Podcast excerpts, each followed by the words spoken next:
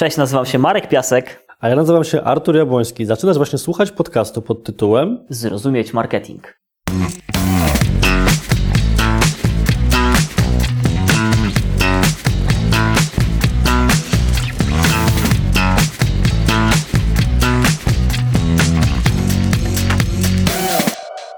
Cześć Marku. Cześć Artur.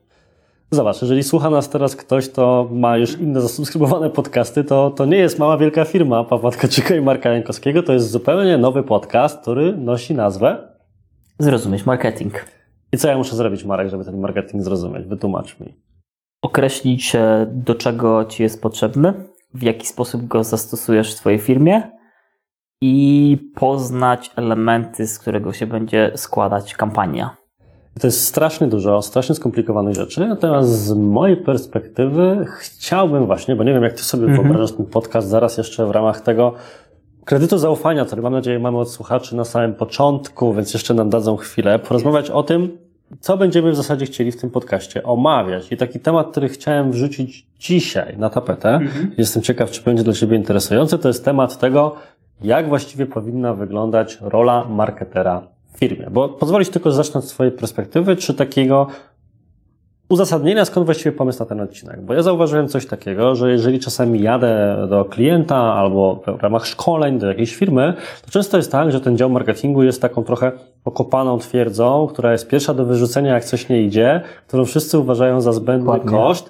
Jeszcze mówią o nich w ten sposób, że oni w zasadzie tam siedzą i nawet stamtąd nie wychodzą. Miałeś takie doświadczenia albo jaka jest Twoja perspektywa? E, Zdecydowanie spotykam się z dwoma e, rodzajami podejścia. Z jednej strony to jest właśnie podejście, że marketing to jest gry i zabawy. Zresztą jak mówisz komuś, że studiujesz marketing, to to jest pierwsza rzecz, która pojawia się w głowie i jest werbalizowana i kojarzy się to z jakimś publikowaniem jakichś głupotek, jakimś udostępnianiem jakichś rzeczy bezcelowym, nie do końca związanym z jakąkolwiek strategią albo z takim podejściem bardzo starym, typu, że to są jakieś ulotki, jakieś banery, jakieś wyjęte rzeczy, a bardzo rzadko jest to mm, brane pod uwagę, jak ja widzę marketing, że marketing to tak naprawdę jest cała strategia związana z prowadzeniem biznesu, pozyskiwaniem klientów i przede wszystkim uzyskiwania informacji o swoim kliencie, który wpływa na modyfikację produktu i usługi. To powiem Ci, że jak zaczynaliśmy nagrywać, to miałem trochę inny kierunek, którym myślałem, że nasza dyskusja podąży, ale teraz mi się urodziła rzecz, którą Cię zaskoczę. No, to ma być podcast, to musi No być tak, spontaniczne. wyszło, wyszło. Więc mój drogi, powiedz mi, bo to jest coś, co mnie często też zastanawia i myślę, Mhm. że wielu słuchaczy, szczególnie przedsiębiorców na podobnym etapie rozwoju może to również zastanawiać. Tak. Jak rekrutujesz do swojego zespołu, albo miałbyś zrekrutować do swojego zespołu, kogoś, Mhm. kto jest marketerem, tudzież ma nim być, to jakich cech, albo jakiego doświadczenia, albo jakich umiejętności byś od takiej osoby oczekiwał, czy od niej chciał? Ale co ciekawe, w pierwszej, nie wiem czy masz tak podobnie, odbiję to pytanie do Ciebie zaraz, bo jestem też cholernie ciekaw, jak to wygląda u siebie. W pie- u Ciebie w pierwszym momencie wcale nie patrzę na tę umiejętność marketingową albo na doświadczenie związane z marketingiem, bo wręcz boję się, że będą pewne złe przyzwyczajenia i sposoby działania wynikające z tego, że ten marketing był bagatelizowany, a szukam takich rzeczy jak zainteresowania, które pozwolą mi zrozumieć, co to może być za osoba. Szukam nietuzinkowego łączenia kropek, e, głodu poszukiwania informacji, chęci do zmieniania i udoskonalania organizacji, do których ktoś wejdzie, bo dla mnie ten marketing to jest i fundament, na którym się buduje firmę, i dach, który nas chroni przed złymi momentami na rynku, i ściany, które trzymają to wszystko w kupie, a dopiero potem patrzę na doświadczenie lat e, z ustawianiem kampanii, czy, czy ten ktoś umie AdWordsy, czy Facebooki, bo wiem, że to da się nauczyć w ciągu kilku miesięcy, albo roku, czy dwóch. Nie wiem, czy też tak masz u siebie, czy, czy wręcz na, na odwrót. Ja Ci powiem, że no, biorąc pod uwagę, do jakich kampanii rekrutujemy już ludzi na tym etapie, bo oczywiście moje kryteria, kiedy dopiero rozpoczynaliśmy rozwijać agencje, były inne, to ja już podchodzę do tego w ten sposób, że zawsze oczekuję, można powiedzieć, od kandydata pewnego schematu Okay. mm, wypowiedzi. Bo to jest tak, że jak u mnie wygląda rekrutacja, bo nie wszyscy słuchacze muszą wiedzieć, to ja zawsze umieszczam oczywiście ogłoszenie, wpadają kandydatury i to pierwszym dla mnie filtrem w ogóle jest to, jak kandydatura wygląda, czyli czy ktoś wysłał standardowe CV, czy postarał się chociażby kilka zdań o sobie napisać. Natomiast to już mniejsza o to, bo później wpada kilka pytań i jednym z tych pytań jest prośba o opisanie jakiegoś przykładowego case'a ze swojej działalności. I ja specjalnie rzucam te pytanie dość szeroko, bo nie chcę kogoś zmuszać na przykład, żeby opowiadał mi teraz, y, co konkretnie zrobił z adsów, bo może będzie chciał opowiedzieć o treściach. Natomiast to, czego zazwyczaj oczekuję, bardzo chciałbym, żeby wszyscy kandydaci w ten sposób pisali, a bardzo mała liczba z nich w ten sposób to robi, to jest taki schemat myślowy typu sytuacja była X, e, zmieniłem Y i dało to efekt Z. Podając na przykładzie, na przykład e, przejęliśmy kampanię po poprzedniej agencji. Poprzednia agencja osiągała zwrot z inwestycji na poziomie 5 zł obrotu z każdej wydanej złotówki na reklamę. Zauważyłem i zmieniłem to, że nie używali kreacji wideo, więc wprowadziłem kreację wideo. Ta jedna zmiana w kampanii pozwoliła zmienić e, ROAS, czyli właśnie ten przychód z kampanii, z 5 na 15. I z mojej perspektywy jest to pewna umiejętność trochę się wiążąca z tym, co powiedziałeś, czyli taka autoanaliza tego, co robiłem na bieżąco, Tak. zamiast bezrefleksyjne podążanie w pewnym kierunku. Więc czy wy macie na przykład, rekrutując osoby do swojego zespołu albo pomagając klientom na przykład w czymś takim, jakiś właśnie podobny proces screeningu, czy coś innego robicie? Ten proces, e, tak jak go teraz opowiedziałeś, faktycznie ma bardzo wiele elementów wspólnych. Em, Ten profil sposobu działania, który jest e, w naszych organizacjach, w naszych spółkach, on przede wszystkim jest o tyle inny, że to są młode organizacje. Często budujemy je od zera. Często w krótkim czasie mają być e, liderami w swoich niszach, tak jak na przykład Sea Bloggers e, czy Wolf Summit, czy to, co teraz robimy e, z Eveno, gdzie pozmienialiśmy grupy docelowe i też w krótkim czasie zwiększyliśmy przychody. Stąd też szukam osób, które docelowo będą samodzielne, które będą w stanie szkolić kolejne też osoby, będą takimi połączeniem menadżera produktu z osobą, która daje wartościowe, takie teraz słowo angielskie będzie insighty, czyli wskazówki dla innych zespołów. Na przykład, tak jak wspomniałeś, osoby myślące nietuzinkowo, bo być może za tym, co powiedziałeś, kryje się coś podobnego, jak to wygląda u nas, czyli z 5 zł, jak zrobić e, więcej i że ten koszt był taki konwersji i co osiągnęliśmy. A ja z kolei zadaję pytanie, jeżeli byś stanął przed takim wyzwaniem, to co byś zrobił, jakbyś dotarł do tych klientów?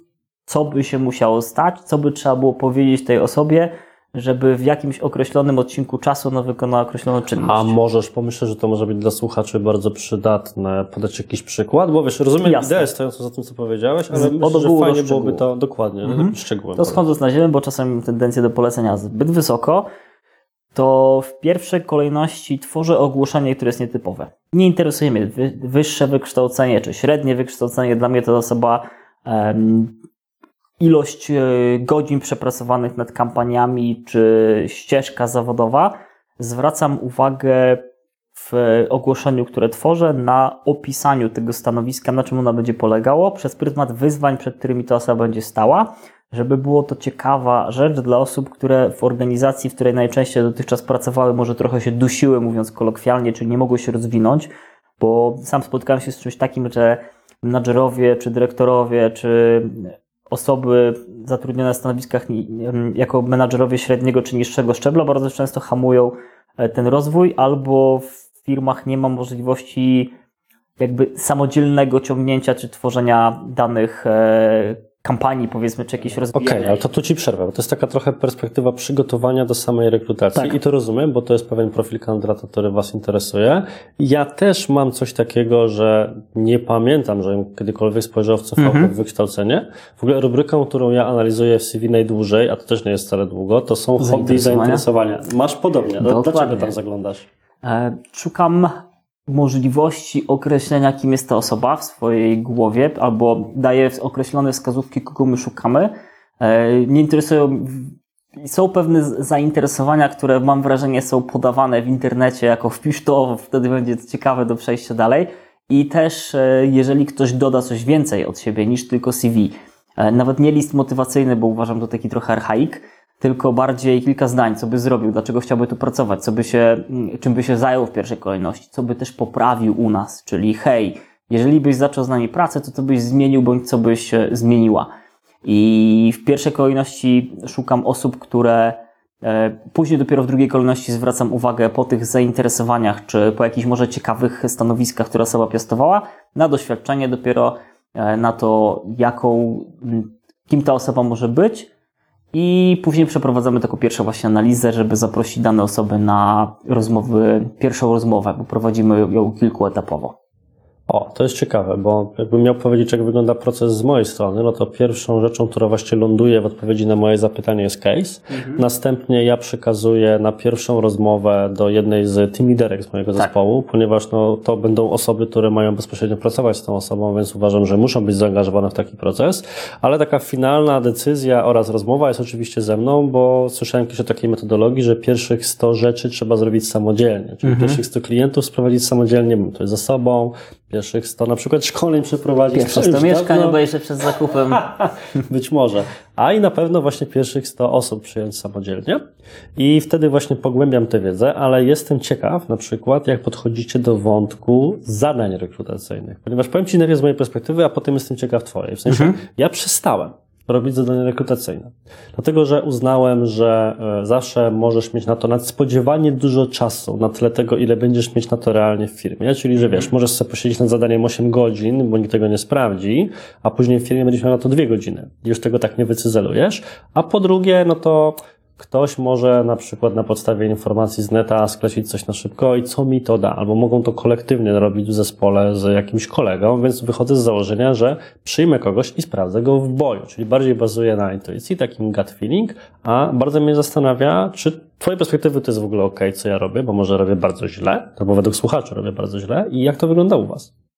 E, ja stawiam większy chyba nacisk nawet y, przed zadaniami rekrutacyjnymi na szkolenia, książki, pozycje, które ta osoba przeczytała, czy, przy, czy szkolenia, w których uczestniczyła, to mi pokazuje, czy czerpie doświadczenie tylko i wyłącznie z naszego rodzimego rynku, który uważam jest jeszcze bardzo daleko względem tego, co można spotkać na wschodzie czy zachodzie, poza dwoma oceanami. E, dopiero potem przechodzę do zadań rekrutacyjnych, też nie zawsze na przykład osoba, która ma odpowiadać, odpowiadać za pisanie, czyli copywriting, tworzenie kontentu, jakichś wartościowych treści, czy pisanie maili, to tak, tam będą zadania, które nie będą dłuższe do wykonania niż na godzinę, czyli na przykład napisanie jakiegoś tekstu, na przykład na dwie strony, gdzie zobaczę styl i przede wszystkim to, czy to zostało zrobione na odpierdziel, czy ktoś umieścił tam powiedzmy jakieś słowa kluczowe, czy jeżeli to jest osoba, która nie będzie pracowała samodzielnie, tylko będzie pracowała w jakimś teamie, więc gdzieś podejście tego typu, że te zadania są istotne faktycznie i też nie zawsze, jeżeli rekrutacja wymaga szybkiego przeprowadzenia, to odbijamy od konieczności tworzenia zadań na rzecz większej ilości rozmów, które dostaje ktoś z zespołu do przejścia, gdzie dostaje określone wskazówki, na co zwracać uwagę, a finalnie to powiedzmy ta ostatnia już rozmowa jest gdzieś u mnie, bo ja też przede wszystkim muszę czuć fajną energię, może takie słowo, które nie powinno się gdzieś używać i nie powinno się podchodzić, ale na koniec dnia praca stanowi bardzo ważną część e, naszego życia. Ja lubię, jak osoby optymistycznie podchodzą do tego zawodu, bo wiem, że wtedy będą wkręcone w to, co robią. A powiem Ci, że poruszyłeś bardzo ciekawy wątek z mojej perspektywy. To też chciałem zgłębić, czyli mm, słowo marketer to jest e, trochę pojęcie worek w tej chwili. Nie dlatego, że z tym słowem jest coś nie tak. W sensie mm -hmm. ja bardzo lubię ten termin. W ogóle się nie lubię, jak ludzie mówią marketingowiec. Mm -hmm. ogóle, no, ja też wolę marketer. To jest to właściwe słowo. E, natomiast wracając do brzegu, to kwestia jest taka, że kim w zasadzie dzisiaj jest marketer? Czy to jest osoba, która e, zbiera pracę innych osób w całość? Czy chcemy zrekrutować kogoś, kto ma umiejętności w zakresie kampanii płatnych, w którym systemie, wiesz, im mocniej się o tym wszystkim grzebie, tym bardziej ten marketing się specjalizuje. Nagle się okazuje, że osoba od kontentu jest kimś zupełnie innym niż osoba od kampanii płatnych, a ty jesteś na przykład przedsiębiorcą w firmie średniej bądź małej i twoim zadaniem jest zrekrutować osobę, która no, ma pokryć jak największą część tych rzeczy. Teraz biorąc pod uwagę, że nie jesteś w stanie znaleźć kogoś, kto będzie umiał wszystko, bo wtedy prawdopodobnie no, on już sobie po prostu działa samodzielnie, to na przykład z Twojej perspektywy, które umiejętności są kluczowe? W sensie, które jest łatwiej nauczyć, a których jest trudniej nauczyć? Albo może jakbyś kogoś rekrutował właśnie na jeszcze nie do końca powiedzmy określone stanowisko, ale miał wskazać taki idealny profil umiejętności kandydata jeszcze w jakichś, wiesz, punktach od najważniejszego do najmniej ważnego, to na co byś uwagę zwracał? Pierwsza rzecz to marketer dla mnie jest osobą, która jest e, sprzedawcą, który sprzedaje do wielu osób naraz. Potrafi wzbudzić e, marzenie, potrafi wzbudzić pragnienie, odpowiedzieć na potrzebę, stworzyć kampanię, czy jakiś wycinek tej kampanii, która sprzedaje. Często w naszym zespole e, mówię i też mamy takie podejście razem z moimi wspólnikami, że wszystko w marketingu musi na siebie zarobić i wszystko, co robimy w marketingu docelowo ma sprzedać, czyli ma albo pozyskać tego klienta, albo ma utrzymać, czyli ma przejść przez jakieś cztery etapy w lejku marketingowo-sprzedażowym. Więc zwracam uwagę na to. Zwracam uwagę na to, czy ludzie też się nie boją pieniędzy. Jeżeli ktoś się boi pieniędzy, to będzie bał się je wydawać, czyli nie przekroczy budżetów jakiejś kampanii, nie będzie się bał robienia eksperymentów.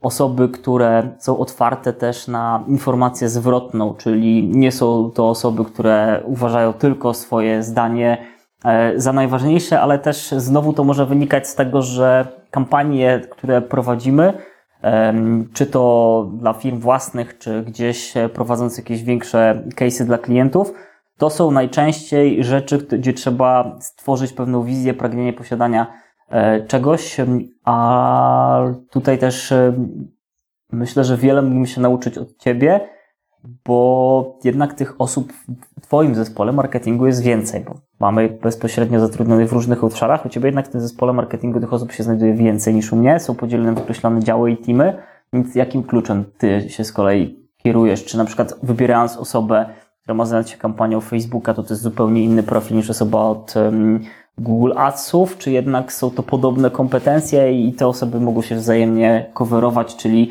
wspierać w tych dwóch działach, czy może rodzajach prowadzonych kampanii? To jest ciekawe pytanie, bo ja cały czas, kiedy staram się poszerzać swój zespół, nas jest obecnie 26 chyba osób w momencie, w którym nagrywam ten Mhm. odcinek, no to de facto mam e, powiedzmy skład osobowy podzielony w ten sposób, że są specjaliści od Facebooka, są specjaliści od Google'a, Mhm. są specjaliści od kilku systemów reklamowych związanych z mediami społecznościowymi. Czyli na przykład ktoś, kto jednocześnie jest w stanie zrobić kampanię na LinkedInie, Facebooku, Twitterze czy Instagramie. Albo na przykład osoba, która potrafi zrobić coś na Amazonie, na Allegro i tak dalej. Natomiast głównie taki mój problem to jest, czy zatrudniać generalistę, czyli kogoś, kto ma Jasne. wiedzę ogólną z jakichś różnych zakresów i potrafi to To się ładnie mówi poukładać. omnichannelową. Tak, strasznie, strasznie nie lubię tych wszystkich nowych nazw na stare rzeczy, tak. ale to fakt jest, że podobno dobrze użyć, także uwaga, słowo kluczowe, drodzy słuchacze, omnichannel. Może nas w tej chwili jakiś algorytm Omnichannel. Omnichannel.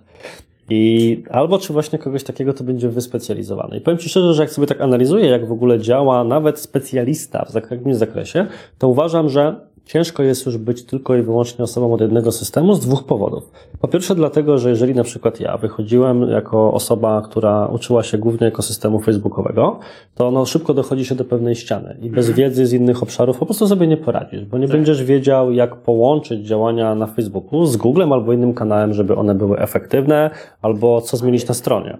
A drugi wątek, moim zdaniem ważniejszy, jest taki, że marketer przechodzi, czy taki specjalista od jakiejś kampanii przechodzi podobną ewolucję, jak stanowisko grafika swego czasu. Nie wiem, na ile to obserwujesz, ale zwróć uwagę, że jeszcze 10 lat temu graficy byli wręcz podzieleni na DTP-owców, grafików od printów i trochę tam się rodził mhm. jakiś web design.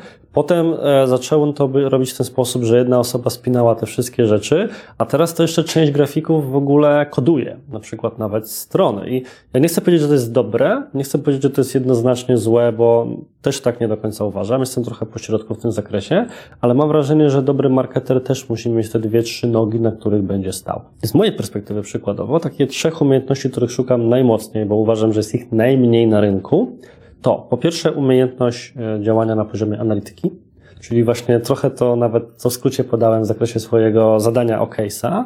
Po drugie umiejętność myślenia strategicznego, czyli takiego układania klocków, coś co będzie się często przewijać w tym podcaście.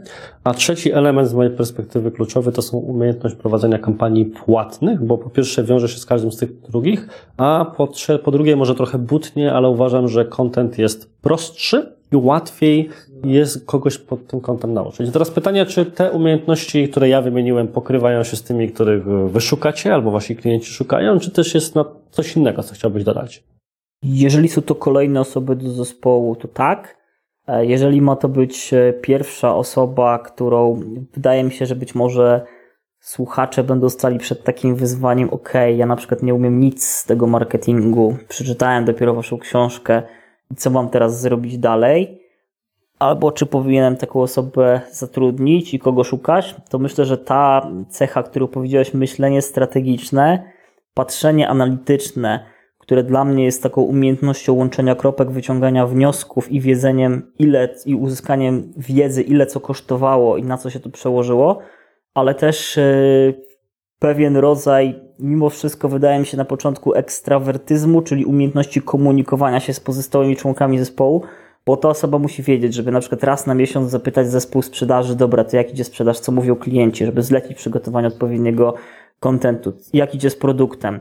Wiedzieć, że skoro na przykład mamy zatory z dostarczaniem tego produktu, no to musimy wyhamować powiedzmy sprowadzoną kampanię. Jeżeli ma istotne wnioski, to powinna się z nimi podzielić, więc w pierwszej kolejności postawiłbym na ekstrawertyka albo kogoś, kto, albo introwertyka, który potrafi dobrze komunikować, czyli rozmawiać e, i przekazywać wnioski. Ale to kogoś, ci kto muszę nie będzie się słowa, bał myślę, że mówić. Poruszyłeś fantastyczny wątek, do którego też chciałem się od razu przylepić jak hiena, bo po prostu myślę w bardzo podobny sposób, że To główną, się za to mięso. główną wadą e, marketerów, którą e, postrzegamy jest takie to, od czego trochę wyszliśmy, czyli że marketing jest postrzegany jako dział, który się okopał i nie patrzy na innych, Tak. ale trochę z własnej winy. Właśnie jest tak, że ci marketerzy siedzą, wymyślają sobie coś i później dział handlowy się wkurza, że to marketerzy nam przygotowali jakieś materiały i możemy coś z tym zrobić. I właśnie dla mnie ta teoretycznie banalna i podstawowa umiejętność, że hej, to może ja pojadę z handlowcem na spotkanie, to może ja zainteresuję się tym, jak produkt jest robiony od strony Ale technologicznej. jak to?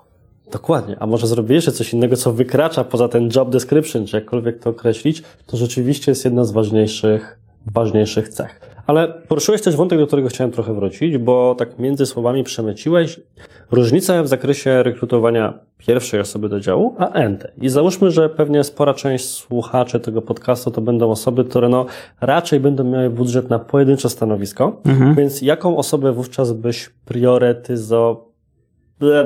Wybrał jako pierwszą? będziemy wycinać, bo tak, to jest dokładnie to, co chciałem powiedzieć. Wybrać jako pierwsze. E, Wybrałbym osobę, która lubi się uczyć, lubi rozmawiać z ludźmi, lubi zadawać pytania, lubi swoją pracę, chce zarabiać więcej. Bo taka osoba będzie się rozwijać, żeby zarabiać więcej, będzie się lepiej komunikować, żeby mieć wpływ na to, co robi i, na, i zrozumie, że i będzie rozumiała, że praca jest ważną częścią jej życia, będzie się chciała rozwijać. Zdecydowanie osoby, z którymi najlepiej mi się pracowało i po stronie klientów, i wewnątrz e, firmy, to były osoby, które chciały się rozwijać i rozumiały, że to wszystko, co robią dziś, ma wpływ na całe ich życie w przyszłości. A teraz od ogółu, powiedzmy, lądując, schodząc bardziej na ziemię, to jest osoba, która jak będzie źle, to ci powie, że jest źle. Jeżeli ty jako właściciel firmy, czy osoba, która ją zatrudniła, masz zły pomysł, to ona ci powie, że to się, sorry Marek, ale to się nie sprzeda. Niestety Artur, ale musimy wymyślić coś lepszego. I to też jest osoba, która, jeżeli miałbym ograniczony budżet, to rzecz, którą uważam, że jest popełniana jako olbrzymi błąd, to jest założenie, że osoba, którą my zatrudnimy, będzie wiedziała, co, co ma robić. To obowiązkiem naszym jako przedsiębiorców, jako osób, które rekrutują, wdrażają, czy to jest dział HR-u, czy to jest dział jakiś wewnątrz organizacji, które sobie pozyskuje nową osobę do zespołu, czy tworzy to nowe stanowisko, jest zadbać o szkolenia, o edukację i o wyłożenie takiego dywaniku, po którym ta osoba najpierw wejdzie. Czyli zanim zaczniemy się samodzielnie wspinać na jakiś wysoki szczyt, to w pierwszej kolejności patrzymy, jakim szlakiem ktoś już tam wszedł. W pierwszej kolejności zdecydujemy się na wycieczkę tym szlakiem sprawdzonym, a dopiero potem idziemy dalej. Więc e, u nas jest taki dwu, trzytygodniowy proces wdrożenia, który wynikł z kilku lat e, eksperymentów i nagrywania wewnętrznych szkoleń i zastanawiania się i zbierania szkoleń z rynku i kupowania tych szkoleń regularnie dla tej osoby, bo jeżeli na przykład wydajemy jakąś tam kwotę X netto na danego pracownika, do tego dochodzi nam z, ja lubię mówić, że dwa razy więcej, bo jak dodamy amortyzację urlopów, przerw pracy e, i wszystkiego innego i dodaniem jeszcze na ZUS Urząd Skarbowy, to wychodzi dwa razy druga taka kwota, więc e, uważam, że kilkadziesiąt procent warto jest zainwestować też w jeszcze pewien dodatek szkoleniowy, a później zwracać uwagę, że ta osoba przechodzi przez te materiały czy robi to w czasie pracy, czy również po. Jeżeli ta osoba jest zdecydowana podczas rekrutacji, sama powie, że będzie, że super, że jest zajerana, że pierwsza została taka możliwość, będzie przechodzić poza e, też czasem swojej pracy, bo wie, że to wpłynie na jej całe życie w przyszłości, to to jest dla mnie wybór numer jeden. Nie wiem, czy u Ciebie to też tak wygląda, czy dajesz dostęp do swoich e, kursów i wymagasz, żeby osoby się z nimi zapoznawały? Tak, u nas w procesie onboardingowym, bo my z szkoleń wewnętrznych, jeżeli mogę to tak nazwać, no to są pewne materiały, które my nagraliśmy w zakresie zarządzania własnym czasem w pracy, e, organizacji pracy w obrębie Asany, po naszemu, zgodnie z naszymi regułami. I czy teraz na właśnie... chwilkę Ci wejdę w zdanie. Tak? Kiedy się spotkałeś i jak często spotykasz się u klientów, u klientów, że takie materiały mają nagrane dla swoich pracowników? Kurczę, zaskoczyłeś mnie tym pytaniem, bo to jest tak, że no, nie rozmawiałem o tym z każdym możliwym klientem i nie chciałbym nikogo skrzywdzić spośród osób, z którymi pracujemy. Natomiast ten temat nigdy nie wypłynął i tak myślę, że jak jeżdżę po różnych firmach, również jako szkoleniowiec, to też się nie pojawia. My to mamy zorganizowane w ten sposób, że mamy swoje własne szkolenia wewnętrzne, niektóre. Oczywiście moje kursy są udostępnione dla pracowników i też je sumiennie przechodzą. Myślę, że bardzo ważne jest nie tylko to, żeby takie kursy mieć, ale mieć też opisany proces, kiedy i jak człowiek ma przez to przechodzić na przykład jak tę wiedzę wdrażać, bo to, że sobie kurs obejrzysz, to jest jedno. Natomiast myślę, że rzeczywiście wiele osób mogłoby skorzystać zarówno na wewnętrznych, jak i zewnętrznych materiałach. My na przykład, bo jestem ciekaw zaraz Twojego zdania, ale robimy tak, że nie chcę nagrywać kursu o Analyticsie czy o jakichś innych narzędziach, które owszem znam, ale uważam, że są pod tym kątem lepsi. Wolę mieć kupione na potrzeby szkoleniowe mojej firmy materiały zewnętrzne, bo nawet trochę szkoda mi tych roboczo godzin, które musiałbym poświęcić najpierw na stworzenie, a później nagranie takiego materiału. A jak to wygląda u Was? Jeżeli na rynku jest dostępny materiał, który pokrywa określony temat, to zdecydowaliśmy się na jego zakup i wdrożenie do procesu wdrożeniowego, ale jeżeli jest coś nowego, coś unikalnego, w jaki sposób my sprzedajemy, jak pozyskujemy klientów, jak budujemy lejki marketingowo-sprzedażowe, to wtedy musimy niestety taki materiał stworzyć i nagrać. Znaczy, mam podobne podejście chyba pod tym kątem, że ja troszkę rozdzielam kursy i materiały szkoleniowe od takich rzeczy jak takie, my nazywamy to trochę cookbook, Tak. taką własną księgę dobrych praktyk. U nas prawda. tak jest ten plik też nazwany, księga dobrych praktyk. Dokładnie tak samo nazywamy. Okej, myślę, że powiedzieliśmy sobie bardzo wiele już na temat tego, jak rekrutować marketerów. Chyba zgodzisz się ze mną, że jest to proces naprawdę ciężki i wyczerpujący i powiem Ci szczerze, że nie mam jednoznacznej odpowiedzi i bardzo współczuję komuś, kto samodzielnie, nie mając wiedzy na jakiś temat, ma teraz zatrudnić kogoś, to ma być też odpowiedzialny za, umówmy się, i będę tego zawsze bronił, kluczowy dział w jego firmie, czyli dział, który odpowiada za to, jak ta firma będzie się komunikowała i co będą ludzie o niej wiedzieli. Myślę, że to był ciekawy temat. Fajnie było na niego spojrzeć też od e, Twojej strony i zrobić sobie taką autorefleksję, jak mała grupa firm e, faktycznie posiada takie materiały wdrożeniowe dla swoich pracowników, działów marketingu czy jakiegokolwiek innego i przed jak wielkim wyzwaniem stoją. Wierzę, że te kilka wskazówek mogą być e, wartościowe. Myślę, że ten temat może w przyszłości jeszcze wracać. Jeżeli ktokolwiek słuchaczy po tym odcinku będzie czuł niedosyt, to może nas również znaleźć w sieci, żeby ewentualnie w jakimś wspólnym miejscu porozmawiać także z innymi słuchaczami i tym miejscem jest Tym miejscem jest grupa Zrozumieć Marketing. A jeżeli nie macie jeszcze naszej książki, która pomoże Wam zrozumieć, czym jest marketing, to zapraszamy do jej zamówienia na stronie zrozumieć-marketing.pl. dokładnie tak. Szczególnie, że e, książka pomyślana jest w ten sposób, że prowadzicie od A do Z w zasadzie. Myślę, że mogę to po tym, jak nad nią pracowaliśmy, z pełną odpowiedzialnością powiedzieć, przez proces przygotowania właśnie takiej Słowo strategii może byłoby na wyrost, ale pewnego planu. Tak zawsze mi się wydaje, że to jest to skromniejsze, lepsze słowo. Planu działań marketingowych w swojej firmie, a cały podcast będzie jej troszkę uzupełnieniem, troszkę komentarzem do, przynajmniej ja to tak widzę. I co? Chyba zapraszamy do wysłuchania kolejnego odcinka, chyba że chcesz coś jeszcze, Marku, dodać. Zdecydowanie zapraszam do przesłuchania następnego odcinka. Także ja na koniec tylko dodam, żebyście subskrybowali ten podcast, ponieważ im więcej będzie subskrypcji, tym więcej osób będzie nas widziało. Jeżeli macie jakiekolwiek sugestie w zakresie tego, o czym powinniśmy jeszcze nagrać, czy będą to sugestie na przykład na podstawie lektury książki, bo pewne rzeczy z Waszej perspektywy zostały niedopowiedziane, a my z Markiem doskonale wiemy, że jest jeszcze wiele rzeczy, które Ogromnie chcieliśmy tam wrzucić i uwierzcie, że sporo materiału poleciała na stole montażowym, że tak to ujmę, to dawajcie znać właśnie na grupie Zrozumieć Marketing, którą znajdziecie na Facebooku i na dziś to wszystko. Bardzo dziękujemy. Do zobaczenia.